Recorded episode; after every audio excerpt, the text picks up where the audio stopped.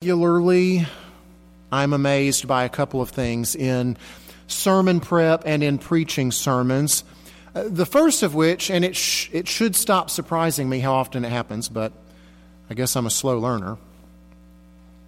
The way God weaves things together just amazes me. The, uh, the way that we see these sovereign coincidences, if you will.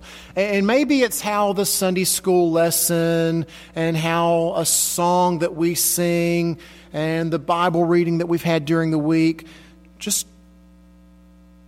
meshes perfectly with the sermon. Or maybe it's um, some other parts of the liturgy that just come together and you think, oh man, that's just perfect how all that fits together. And I promise you again and again, that is rarely ever planned.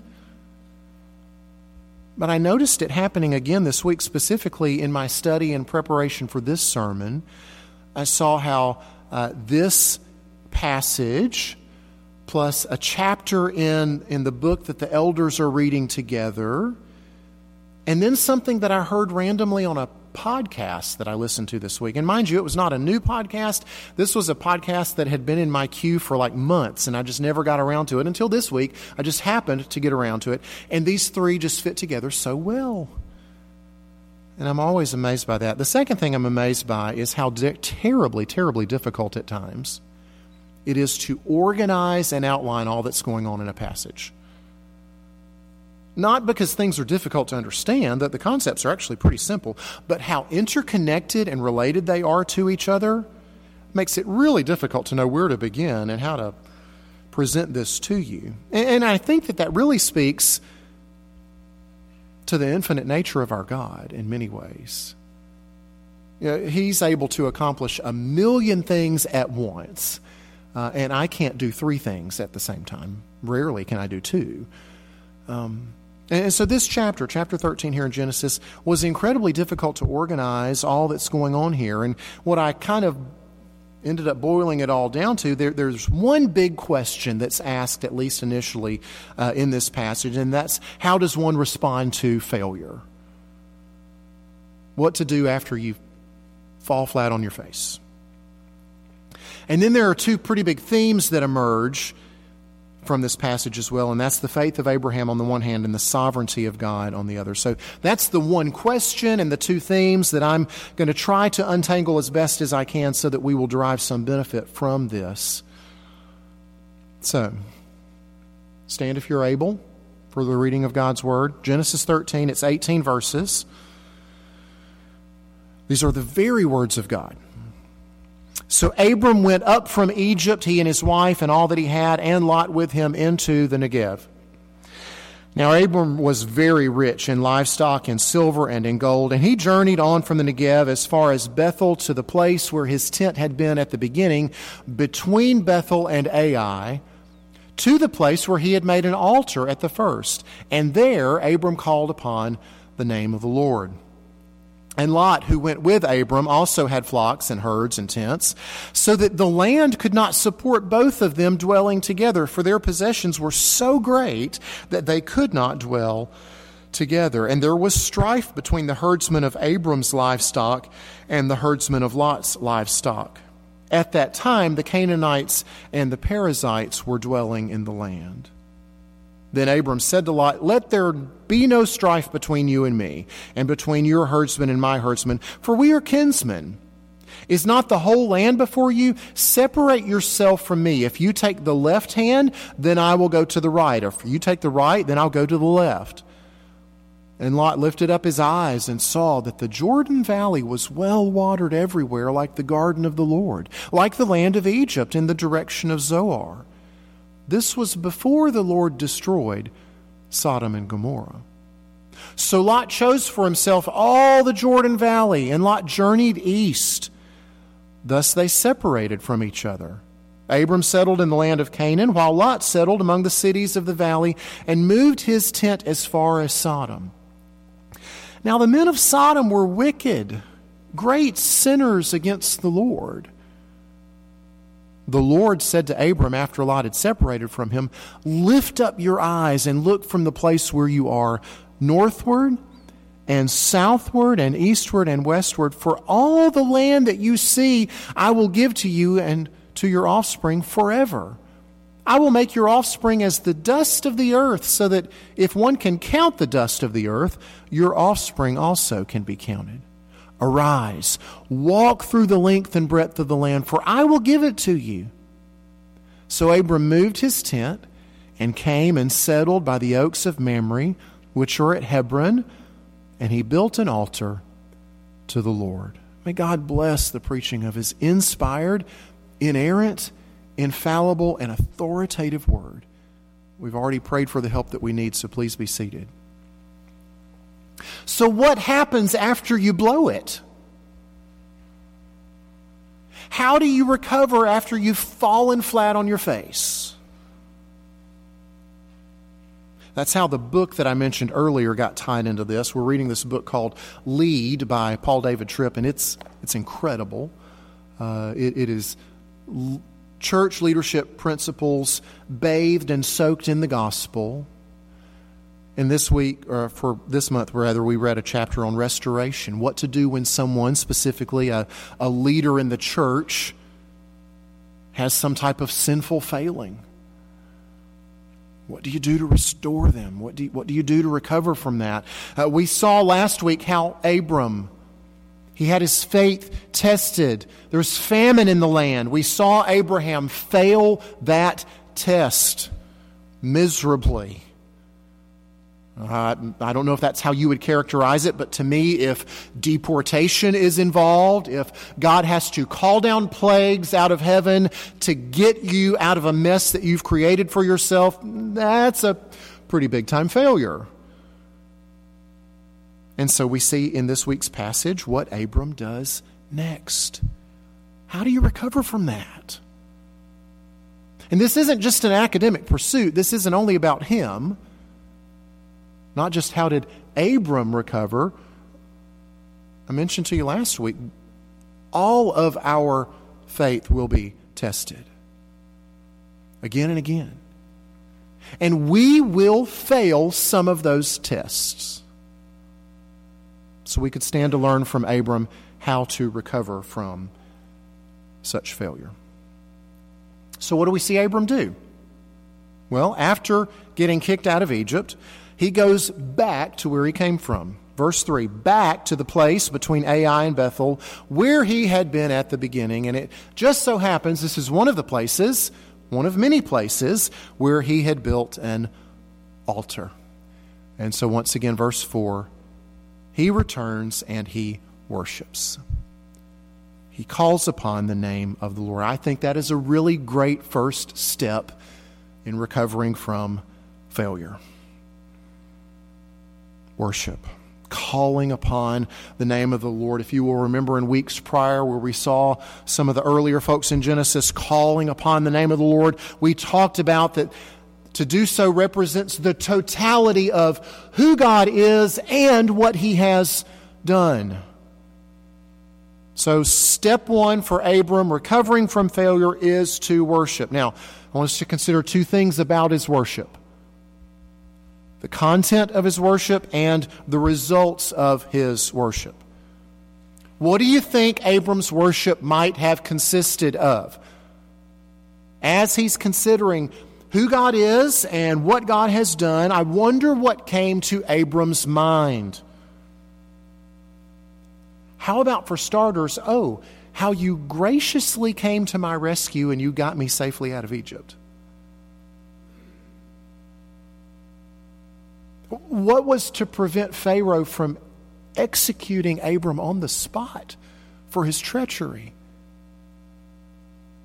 Absolutely nothing. Save God. What else might have fueled Abram's worship? How about this ridiculous wealth he returned with? I mentioned to you last week, that's how crazy grace is blessings that you do not deserve, filthy, stinking rich in the midst of deep sinfulness. these promises that God had made to Abram, these had to still be relatively fresh in his mind. I, I'm sure that that was some of the content of his worship as well. God had promised so much more good still to come a great name, a great nation, blessing the world through you, Abram. And then, certainly, woven throughout all of these things, another big thing that Abram would have had to praise God for would be God's sovereignty, His sovereign control through all of this. And that's one of the big themes that we're going to look at in just a moment. So, that would be the content of his worship. What about the results of worship for Abram? Now, granted, and, and this is important we don't engage in worship because of the results. We don't come to worship because of the benefits that we receive. We need to worship God because He's great and greatly to be praised. Worship is due Him because He is worthy of our worship. But, with that being said, God is also unbelievably gracious. He gives and He gives and He gives. So even when we worship, He's giving. We're receiving. We're the blessed recipients. Even as we're trying to give to Him worship, one of the things He's giving is an increase of our faith.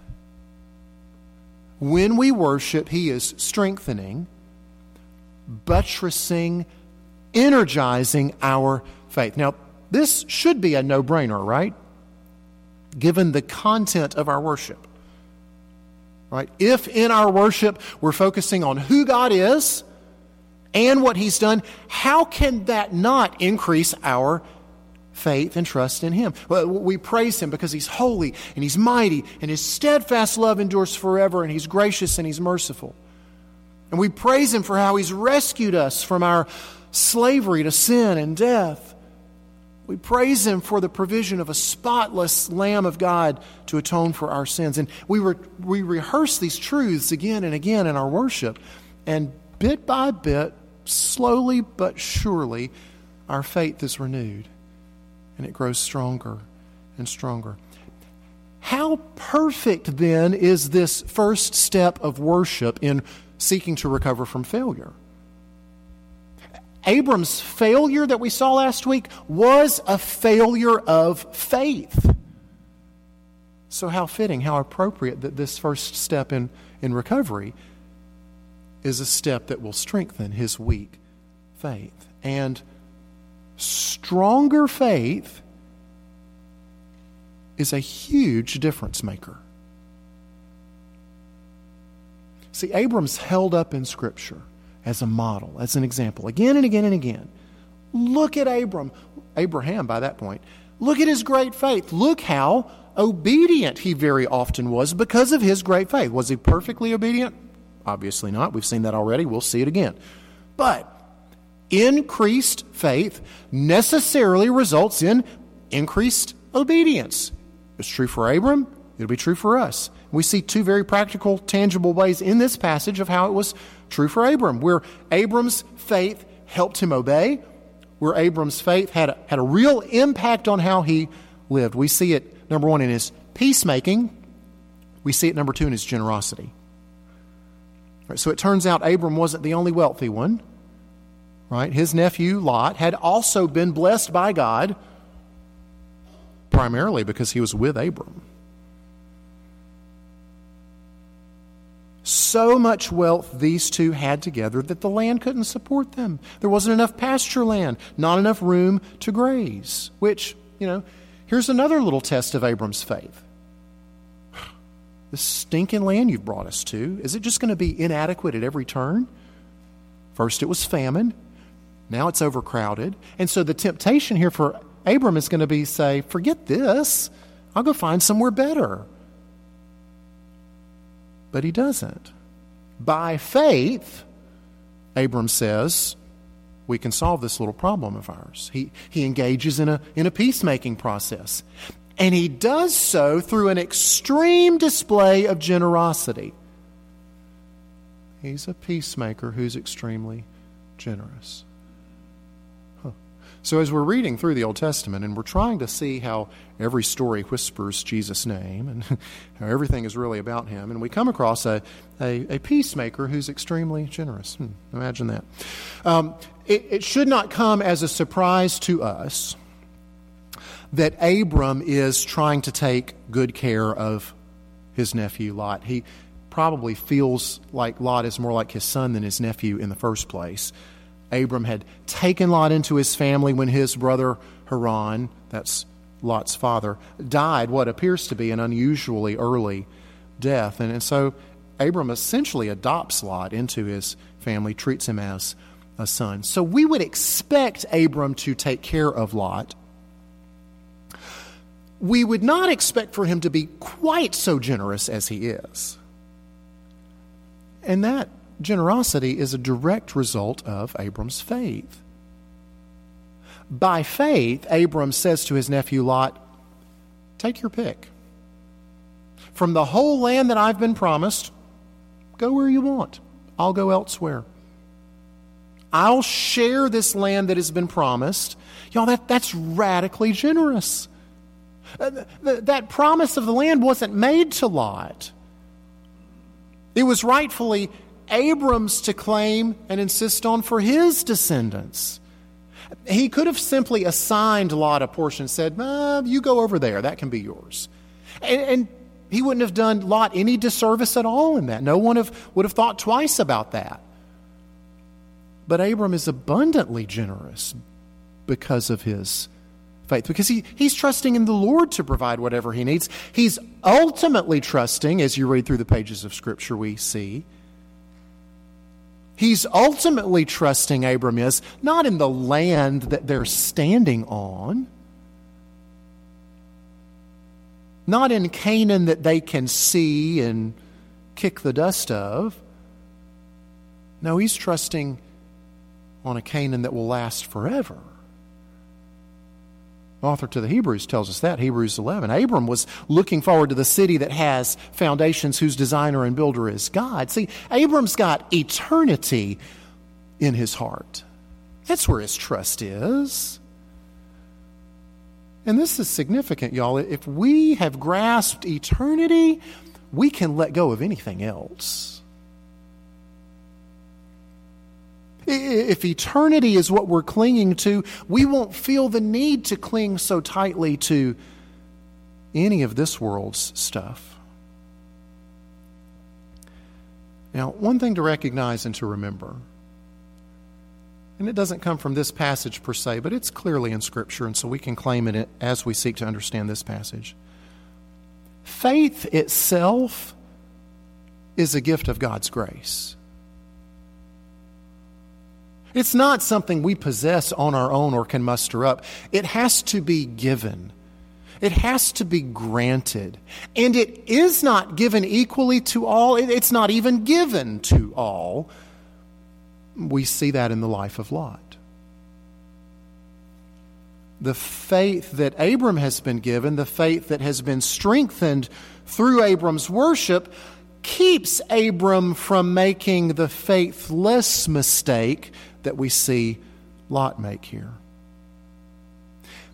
If faith is believing what you cannot see, that comes straight out of Hebrews as well. If faith is believing what you cannot see, then the absence of faith leaves you believing only in what you can see. So Lot gets this amazingly generous offer from Uncle Abram an offer that should have been refused. Uh, or at least a small protest should have been made on Lot's part. Oh, no, uncle, I could, I could that's not right. It's not right for you to offer that. I could, but Lot doesn't even pretend. he hears the offer, he says, Really? yes. He gets these big googly eyes and he looks at the land.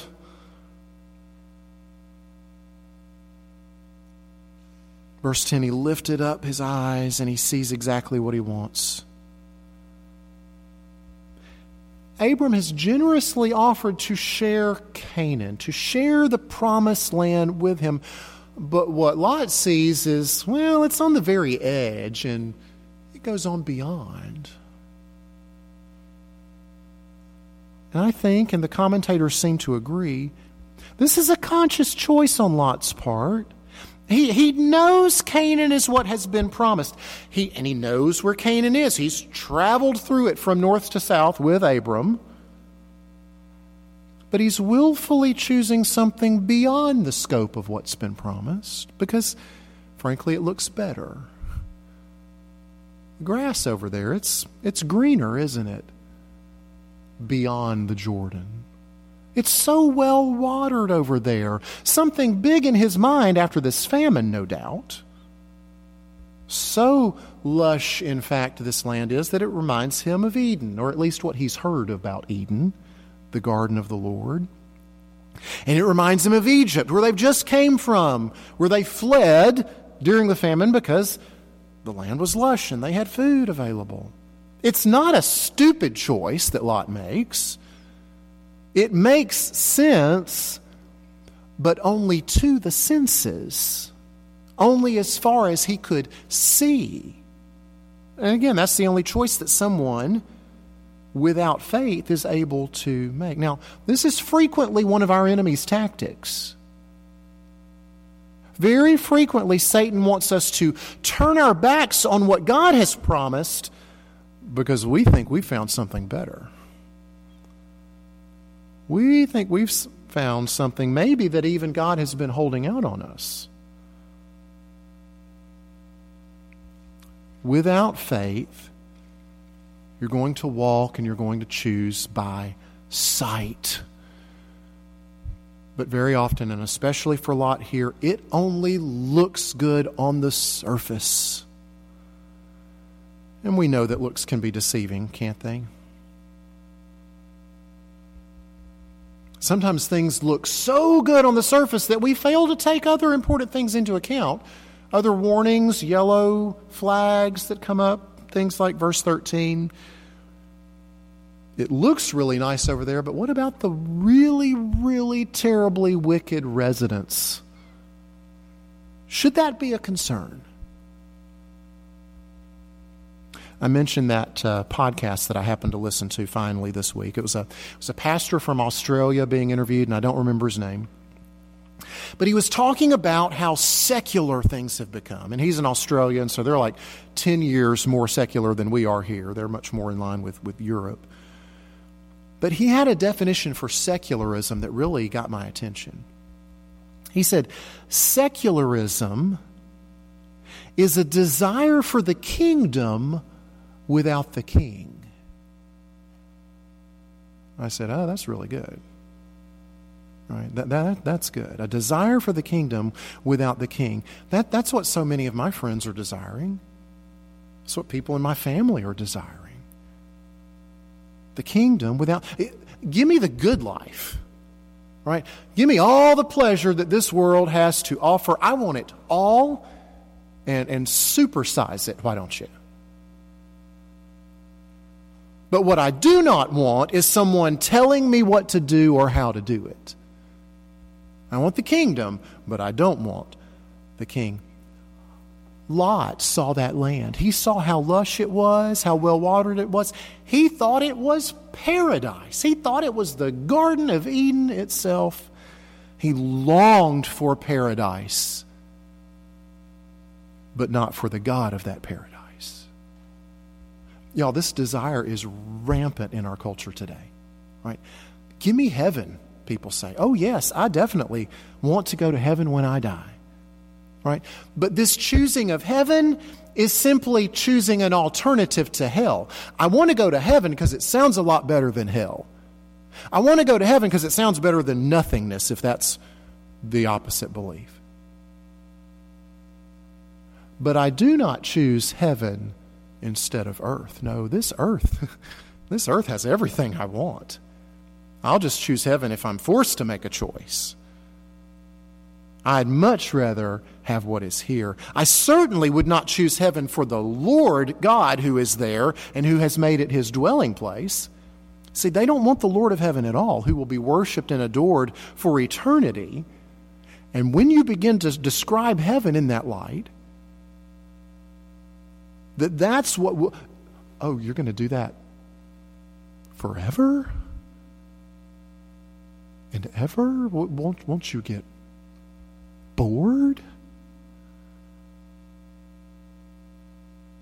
And for anyone who thought they could choose heaven by sight and not by faith, yeah, it would be pretty terrible to spend eternity with a God that you don't love and adore with every fiber of your being. It takes the eyes of faith to see the Lord and not just his gifts, but to see the Lord as lovely and worthy of adoration. Now, faith is such a huge difference maker. So that's the one big theme faith, specifically as seen in Abram's life. The other big theme that we'll finish with is the sovereignty of God. And this one, too, y'all, it is so woven throughout this passage. From the sovereign care and protection that Abram received, getting him safely back to Canaan. One of the helpful ways, I think, to understand the sovereignty of God would be to borrow some language from our, from our catechism, our Westminster Shorter Catechism. It's question seven. Um, and it's describing the decrees of God. So it's describing sovereignty as this that God foreordains whatsoever comes to pass. That's useful language. That's very helpful language to think about the sovereignty of God. God has foreordained whatsoever comes to pass. So, nothing happens that is outside of His control. We see that in this passage. Take, for example, the strife between Abram and Lot. What was the cause of their strife? Well, too much cattle, too much livestock, and not, not enough land. Well, how did they end up with so much cattle? Oh, because the Lord blessed them with so much cattle. The Lord foreordained their blessedness, and therefore He also foreordained their strife. Well, why would He do that? Well, maybe it's because he also foreordained the strengthening of Abram's faith that would result in amazing generosity. Well, keep tracing this thread. The amazing generous offer of Abram results in Lot separating from Abram. God foreordained that separation. God foreordained the foolish choice that Lot would make based only on sight that would take him out of the promised land. Now, does that mean God forced him to choose foolishly? No. All the foolishness Lot needed to make that foolish choice was already deep within, within his heart. All God had to do was let it loose. Take his gracious restraints off for a minute, foolish choices abound. See, Abram had been so generous. Here, I'll share with you. But God's sovereign action shows he never intended for Abram's promise to be shared with Lot and his descendants, but only with Abram and his. That was the Lord's plan. Think about who Lot's descendants are, do you know? Who was it that would spring up and develop on the other side of the Jordan. The Moabites, the Ammonites, those are Lot's descendants. God is sovereign over all of this. He has foreordained whatsoever comes to pass. And we see the sovereign Lord appear to Abram once again at the end of this passage. After Lot makes his choice, separates from Abram, the Lord appears to Abram to reaffirm the promises he's already made, to reiterate, to even expand upon what had been promised. God says to, to Abram, Lift up your eyes and see. Which, y'all, that's interesting. That's the exact same thing that Lot did back in verse 10. Lot lifted up his eyes and he saw, but he did not have the eyes of faith, and it made all the difference in the world. The two men did the very same physical thing. They lifted up their eyes and they saw all that was before them. But one did it with only fleshly sight and one did it with the eyes of faith. And you see the difference between. Look, God says, as far as you can see, I'll give it to you and to your offspring, and it's going to be forever. Earlier, God had promised to make of Abram a great nation. It gets even more specific here more than all the dust of the earth. And y'all, that's kind of crazy. Two other times later, uh, in 15 and 22, uh, his descendants will be compared to stars, right? Also difficult to count and to all the sand on the shore. Incredibly difficult to count, but y'all, when you get a grain of sand, you can feel a grain of sand, right? What about dust? Can you? No, you can't. I, I went down a rabbit hole on Google the other day uh, at, at microns of size here dust, beach, sand, these things. It's, it's interesting, but I'll spare you the details. The sovereign Lord appears to Abram, reiterates and reaffirms his promises to Abram. And what does Abram do? What comes next for Abram? What should come next for us? After we've been rescued from our failure, after we've had our faith renewed and energized, what comes next? Verse 18 more worship. He builds another altar. It's like he's obsessed. He calls upon the name of the Lord. And I'm sure he grows stronger in his faith. And he continues to seek to obey, to, to be a peacemaker, to be generous. Rinse and repeat. Let's pray.